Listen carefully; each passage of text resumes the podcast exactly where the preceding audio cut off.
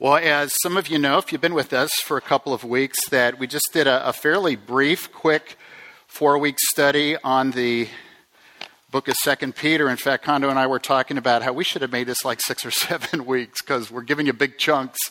But uh, so I'm going to be going through uh, chapter three with you today. But I want to begin with a story. I want to go back decades when my wife Kathy and I were in college. So we are talking in the 70s. Back in the 70s, some of you saying, You're probably older than my parents. It's like, okay, that's all right, that's all good. But back in the 70s, when Kathy and I were in college, uh, one of the things that she and I occasionally did, she'll remember this, I know she's here somewhere, she'll remember this, is we found out about the free Christian drive in. Free Christian drive in. So Sunday nights uh, during the warmer months of the year, we were we were in Columbus, Ohio. During the war- warmer months of the year, uh, they had the free Christian drive-in, and so you know those were the days where you had Sunday night church. Any of you remember those days? We used to do that in church. We'd go to church, and then a couple of us, of our college friends, would jump in a car and go to the free Christian drive-in. Now, there are a few things about it. Actually, it was pretty uh, entertaining. I want you to think about Christian movies close to 40 years ago, the, the quality. You can only imagine what the quality of these, I think were supposed to call them films. Are movies, you know, unsanctified? I guess they are. I don't know. But anyway, so we would jump in a car and go to these free Christian movies.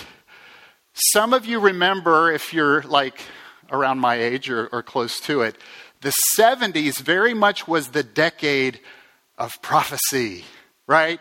The decade of the second coming. It's like that was the theme everywhere. There's a guy named Hal Lindsey, precursor to Tim LaHaye, in the, the Left Behind series. Hal Lindsey wrote a book called The Late Great Planet Earth.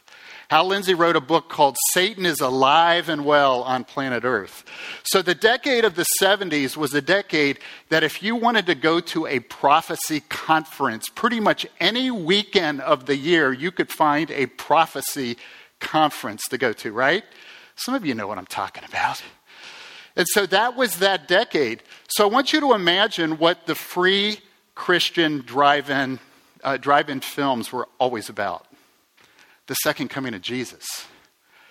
So it was either a movie about the Antichrist, the tribulation, the rapture, or Armageddon. One of those four themes. Now, we really enjoyed going, first and foremost, because it was free. There you go. Great date for a college student. We're going to the movies, hon. Yeah, free Christian drive in. This drive in was out in the middle of a cornfield. Okay? It really was. And it was owned by some wonderful Christian gentleman who got these films and wanted to show them because his purpose was for people. Actually, I wrote it down. This is, these aren't his words, but this is what I remember. His purpose was to terrify you into asking Jesus to be your Lord and Savior and escape future horror and judgment. That's what these films were about. Doesn't that sound like fun? Terrorize you to understand that Jesus was coming back and to talk about the horrors of judgment.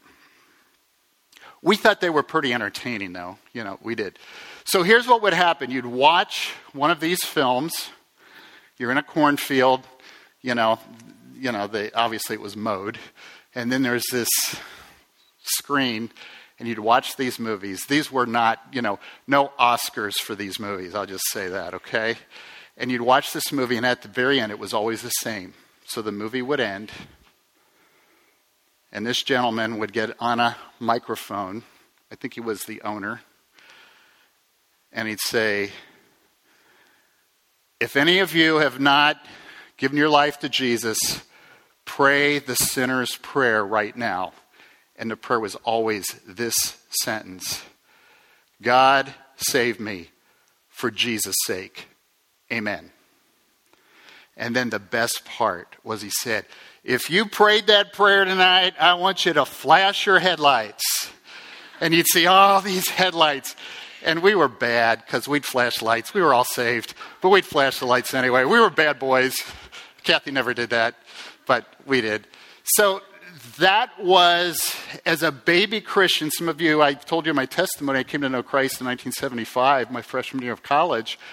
That was what I was exposed to as a baby Christian when it came to issues related to the second coming of Christ.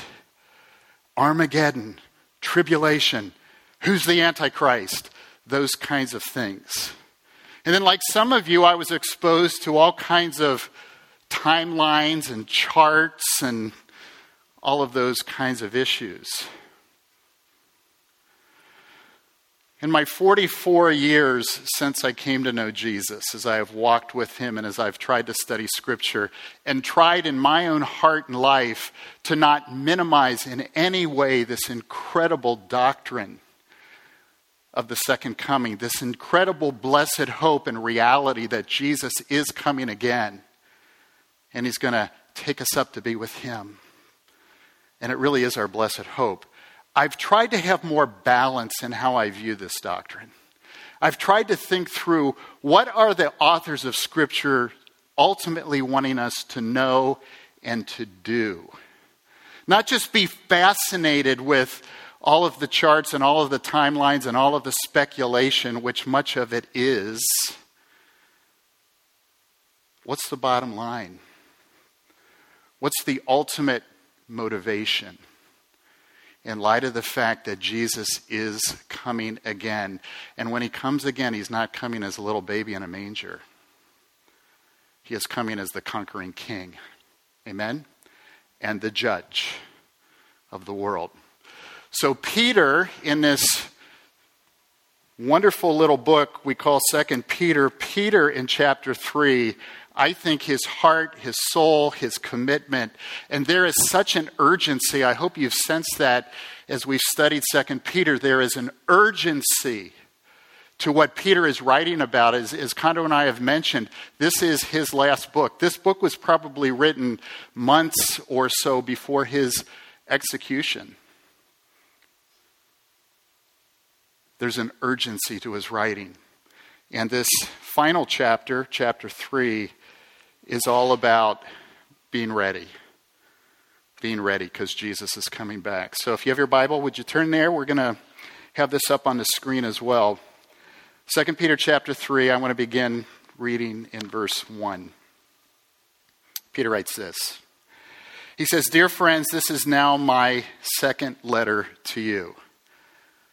There's another book called 1 Peter. That was his first letter. This is his second letter.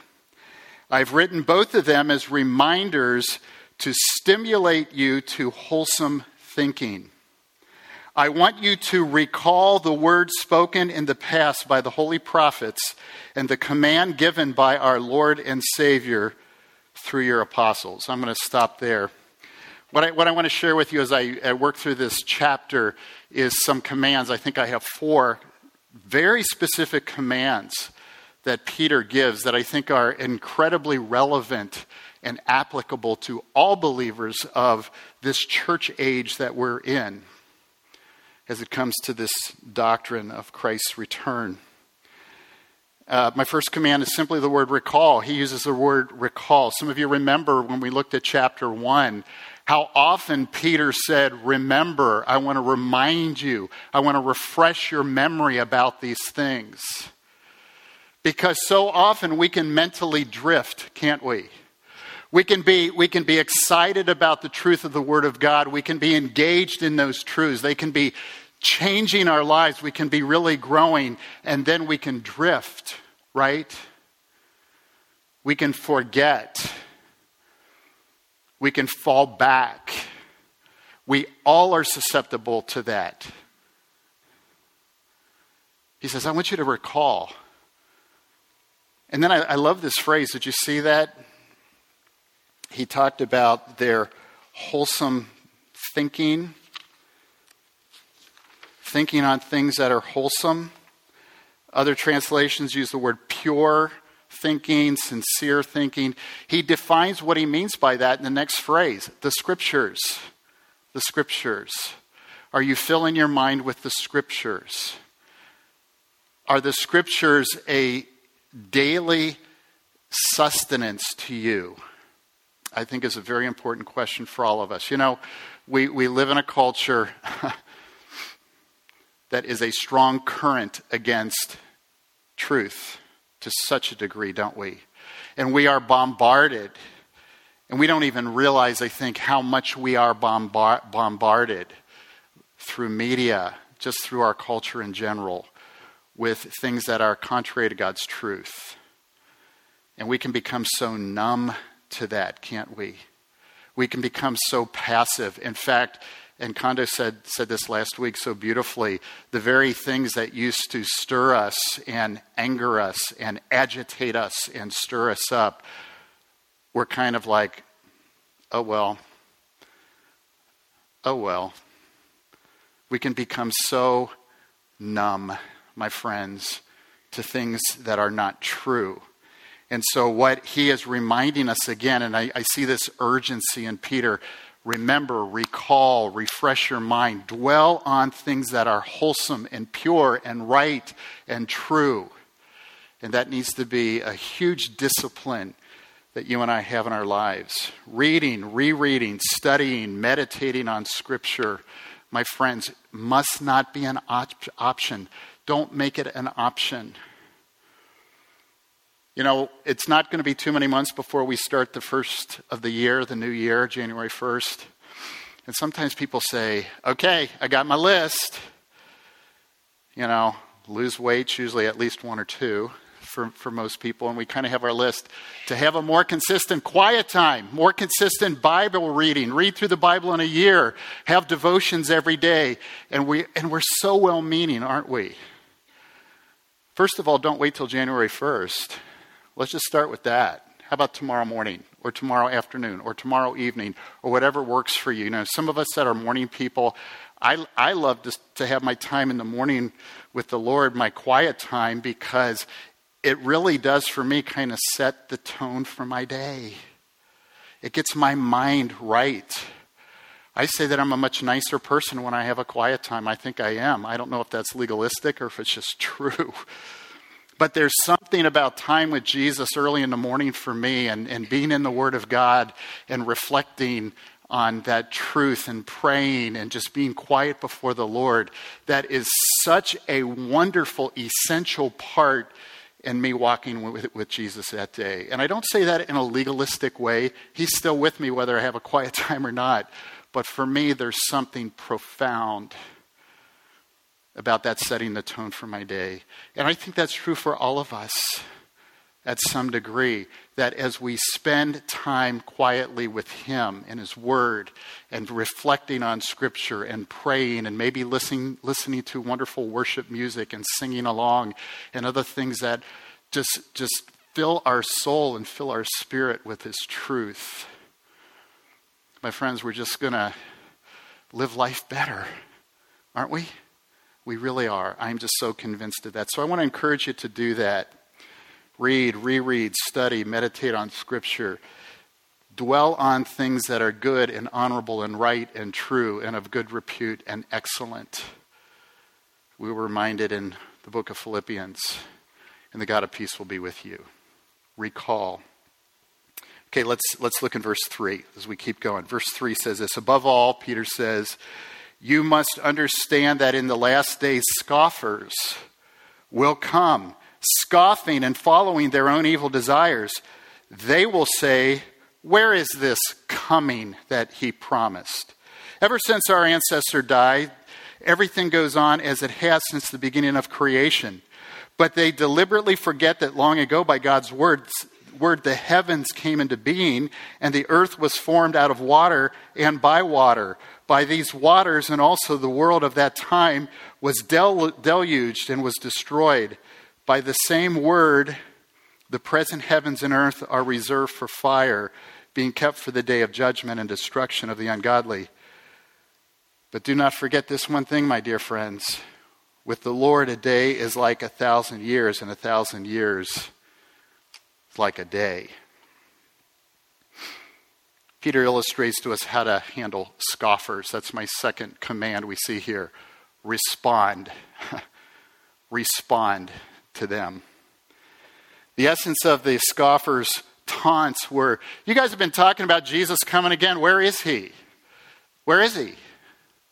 Everything is just the same. Things are always the same. Things continue. Where is he? And they were scoffing and they were taunting the church with that. Think about it. That was only about 30 years after the resurrection. We're 2,000 years after the resurrection. And there still are scoffers, and there still are taunters. And there still, sadly, are brothers and sisters in Christ and those of us who name the name of Jesus who rarely, if ever, think about him coming again. And we're kind of lulled to sleep as though everything else, everything will be the same. So he illustrates, he says, creation wasn't just the norm. The flood, the deluge, Peter points that out. And he says, in the very same way, you know, the, the, the, uh, the formation of the world, I, w- I would call it the flood of Noah. And then he says, and the fire of judgment is coming.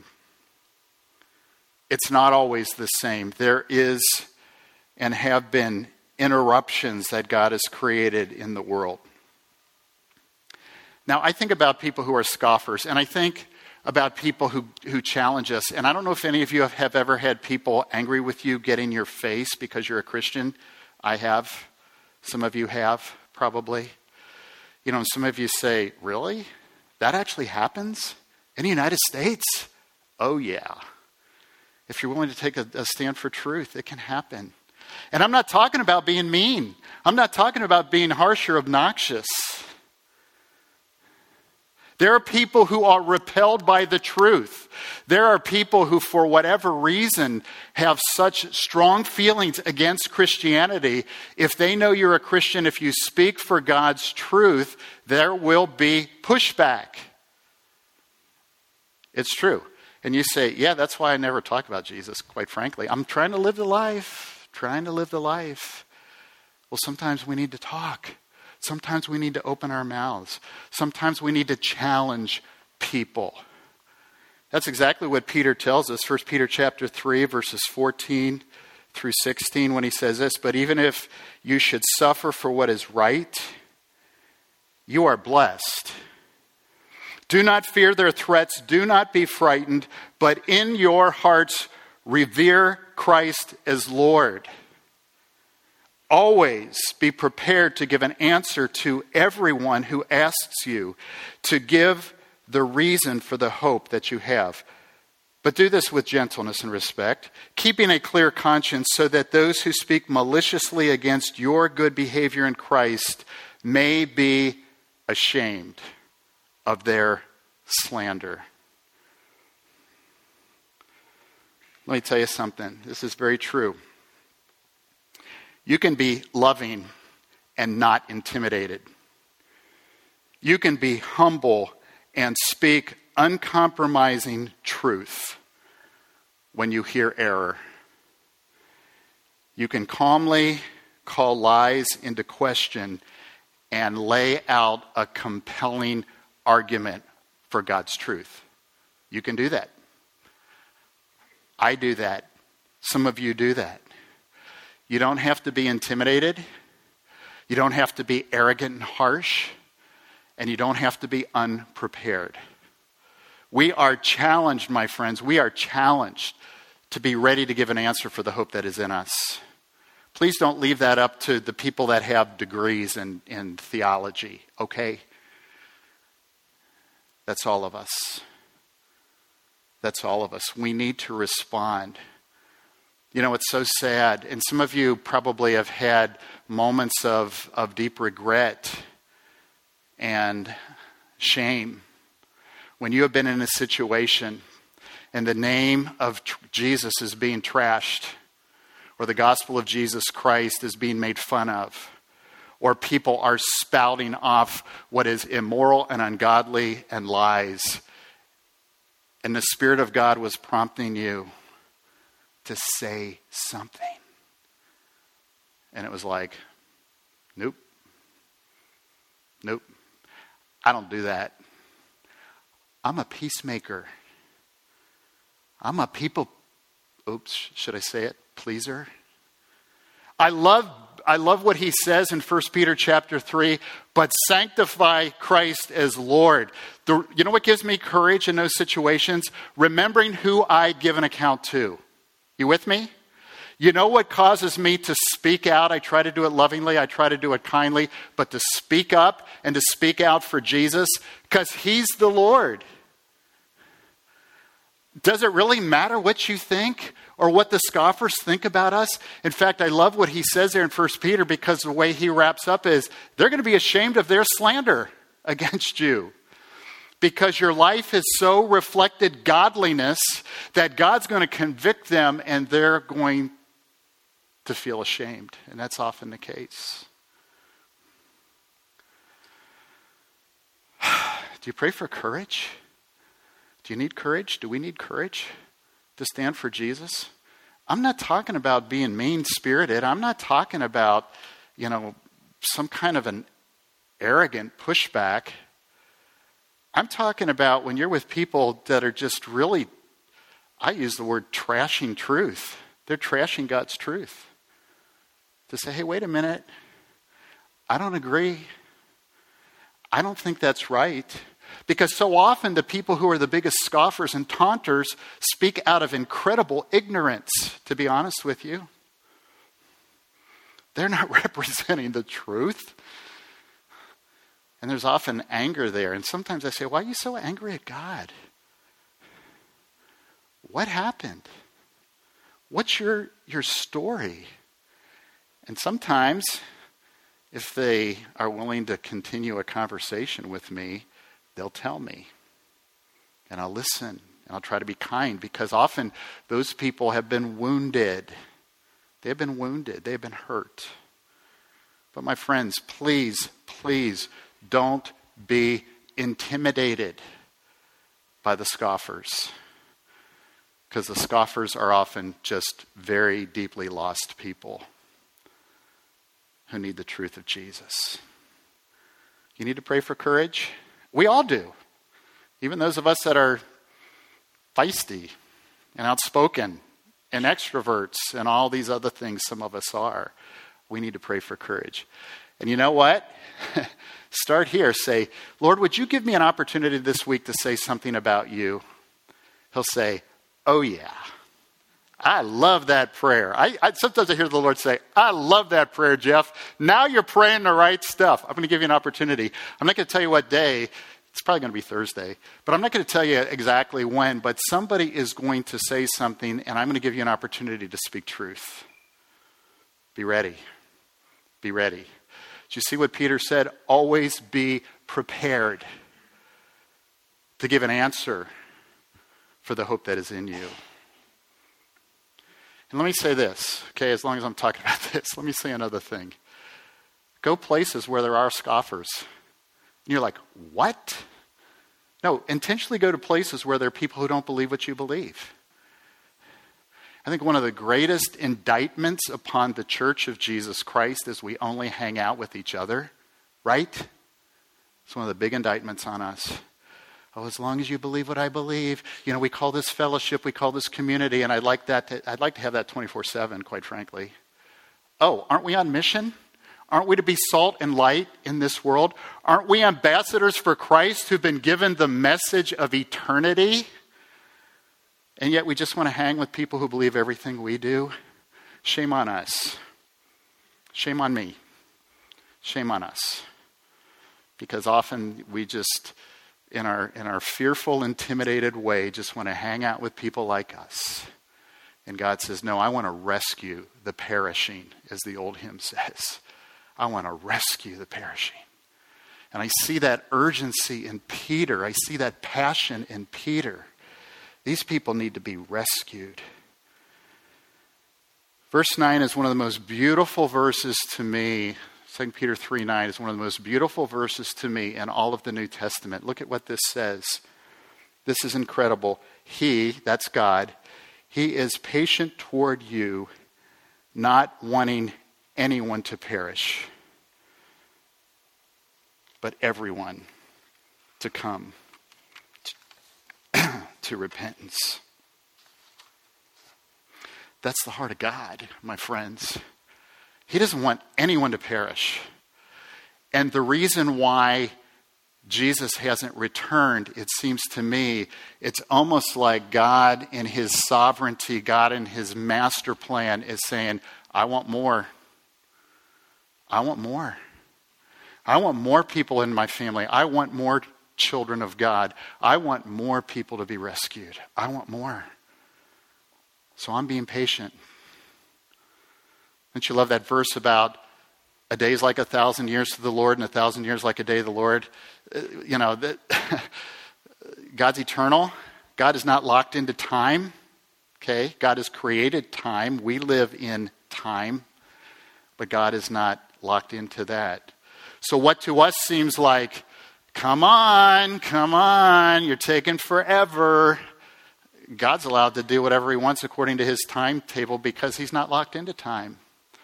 And I love this verse 9 because it reveals the heart of God for the lost. Jesus himself said his purpose on earth was to seek and save whom? Those who are lost. That is the heart of God. That is the heart of Jesus. And God is patient. He's long suffering toward you. He doesn't want anybody to perish. But people will perish, right? Because if you do not give your heart and life to Jesus Christ, my friends, if you're here today and you have not acknowledged your sin, we've all sinned, all of us.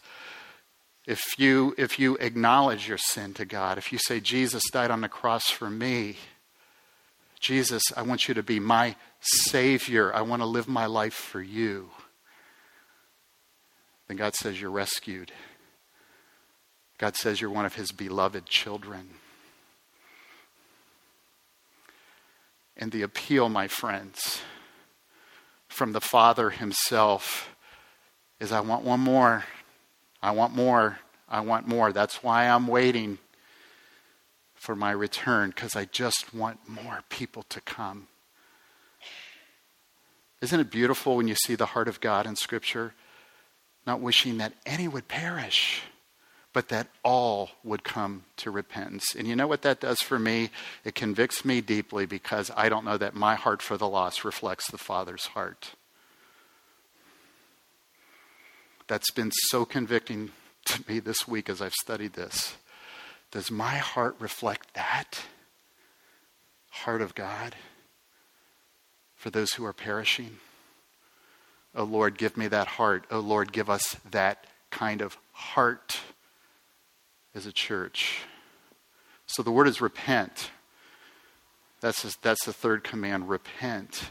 Because did you see what it says? Not willing that anyone should perish, but that all should come to what? To repentance. Because the initiation of a new life in Christ is, begins with confessing your sin and your need for a Savior. That's where it begins. That all should come to repentance and come to Him. I love that. That's so beautiful. You know, I, I think of this, I think of the, that those two parables the parable of the confa- uh, compassionate father who had a prodigal son. What does the father do? He's waiting, he's waiting, he's waiting for his son to come back. He's waiting, he's longing for his son to come back. And one day, as he's looking out on, at the horizon, he sees his son coming back. You know what he does? Oh, he runs and he embraces and he forgives and he throws a party. I think about that shepherd, that loving shepherd who had a hundred sheep, and one took off. And it says he left the 99. People would say, Are you nuts? Leaving the 99. He left the 91 because his heart was for the lost one, right?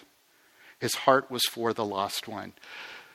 Are you praying, Lord, give me that kind of heart for the lost? I think the Lord wants us to have that heart, that same heart that He does that they will repent and come to him. Verse 10 goes on to say this it says, But the day of the Lord will be like a thief Isn't that interesting? An interesting metaphor. The heavens will disappear with a roar, the elements will be destroyed by fire, and the earth and everything done in it will be laid bare. There is a day of judgment. God is patient. God does not wish anyone to perish, but everyone to come to repentance, but the day of judgment is coming. That's crystal clear.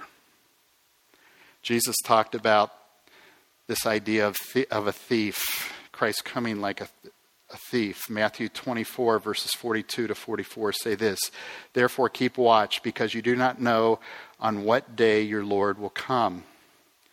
But understand this if the owner of the house had known at what time of night the thief was coming, he would have kept watch and would not have let his house be broken into. So you also must be ready, because the Son of Man will come at an hour when you do not expect him. You see why we're not supposed to predict when Jesus is coming? He's coming when you don't expect it. Why? Because he wants you to always be ready. He doesn't want you to say, okay, he's coming, you know, on this date, so two days before we're going to clean the house or clean the life. He's like, no, no, no, no. Be ready always. What an incredibly important principle to remember. Be ready. Be ready. Verse 11 goes on to tell us what be ready looks like. Let's continue here. Verse 11 Since everything will be destroyed in this way, what kind of people ought you to be? I love that question. You ought to live holy and godly lives.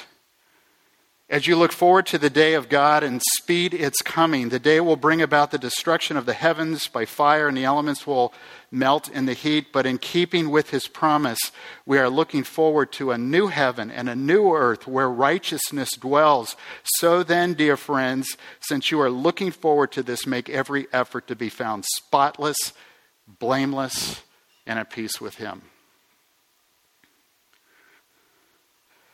You know, I got thinking this week. This has been a this has been a very challenging message for me and a very, challenging passage for me because I feel very convicted by it. You know, I read this passage about the patience of the Lord, the long suffering of the Lord, not willing for anybody to perish, but all to come to repentance. And then tied to that heart for the lost is live a godly life, okay? Live a godly life.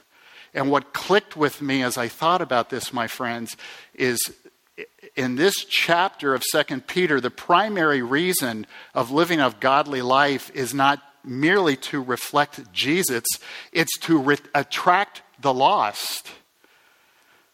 I live a godly life. You and I should live godly lives because that makes us different. That makes us unique. That helps us to shine as lights in a dark place and to live the gospel as we proclaim the gospel.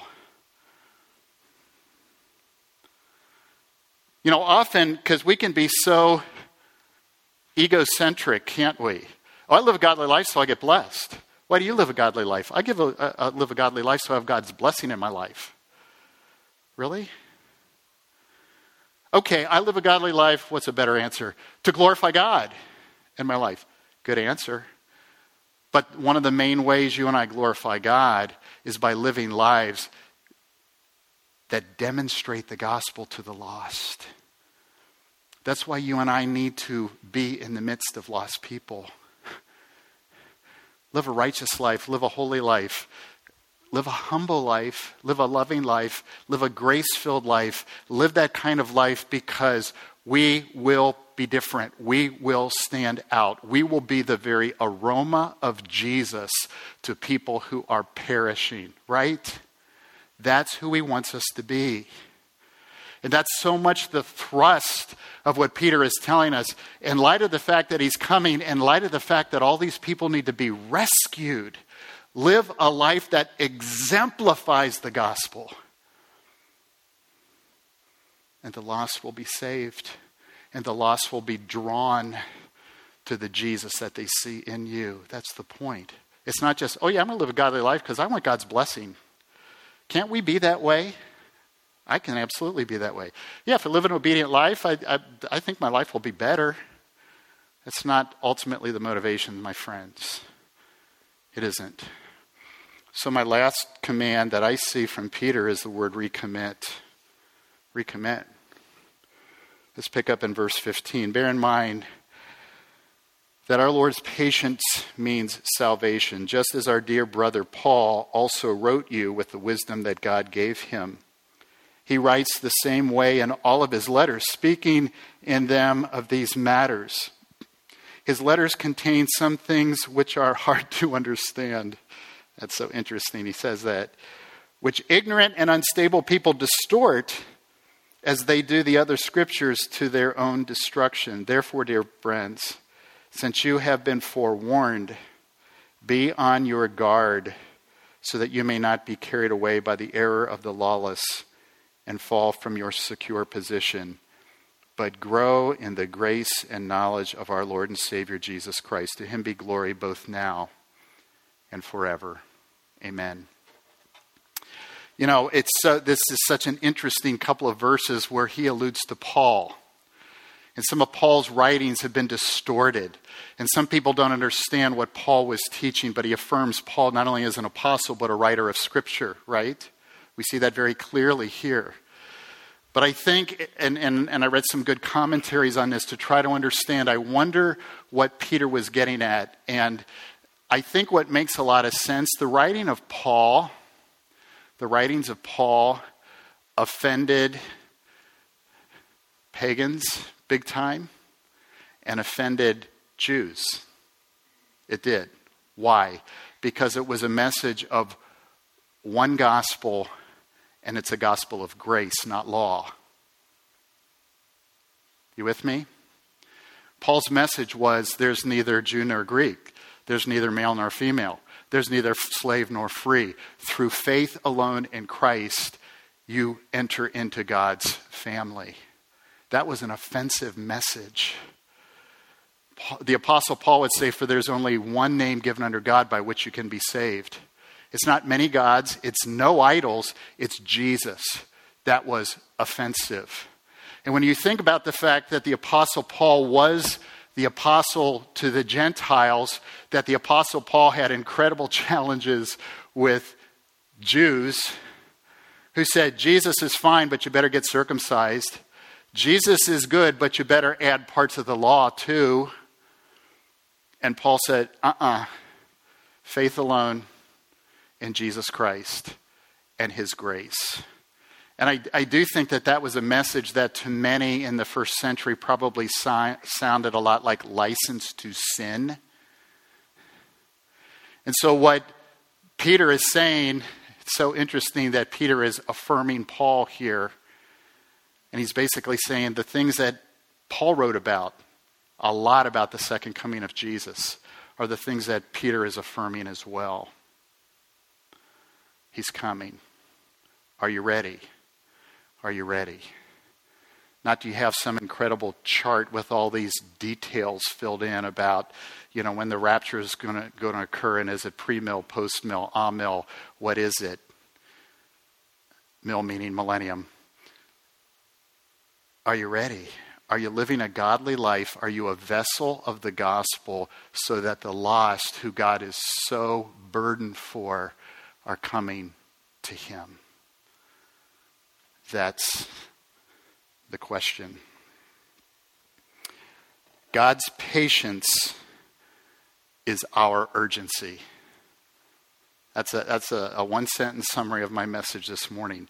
God's patience, God, God's patient longing for the lost to come needs to be our urgency to live a life that exemplifies Christ, to proclaim the truth, to have an answer to the scoffers, and to be courageous about the truth.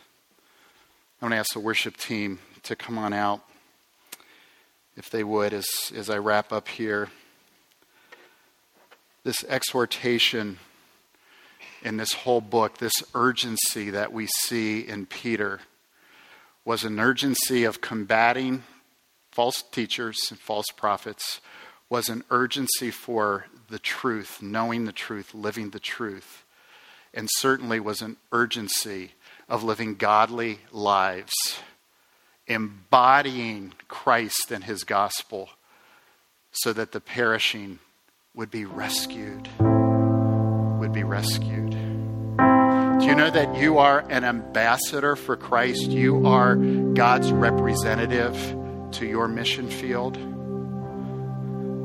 You and I are rescuers. You know, as I thought about this, I thought Kathy's youngest brother is a firefighter. I think about people who rush into buildings.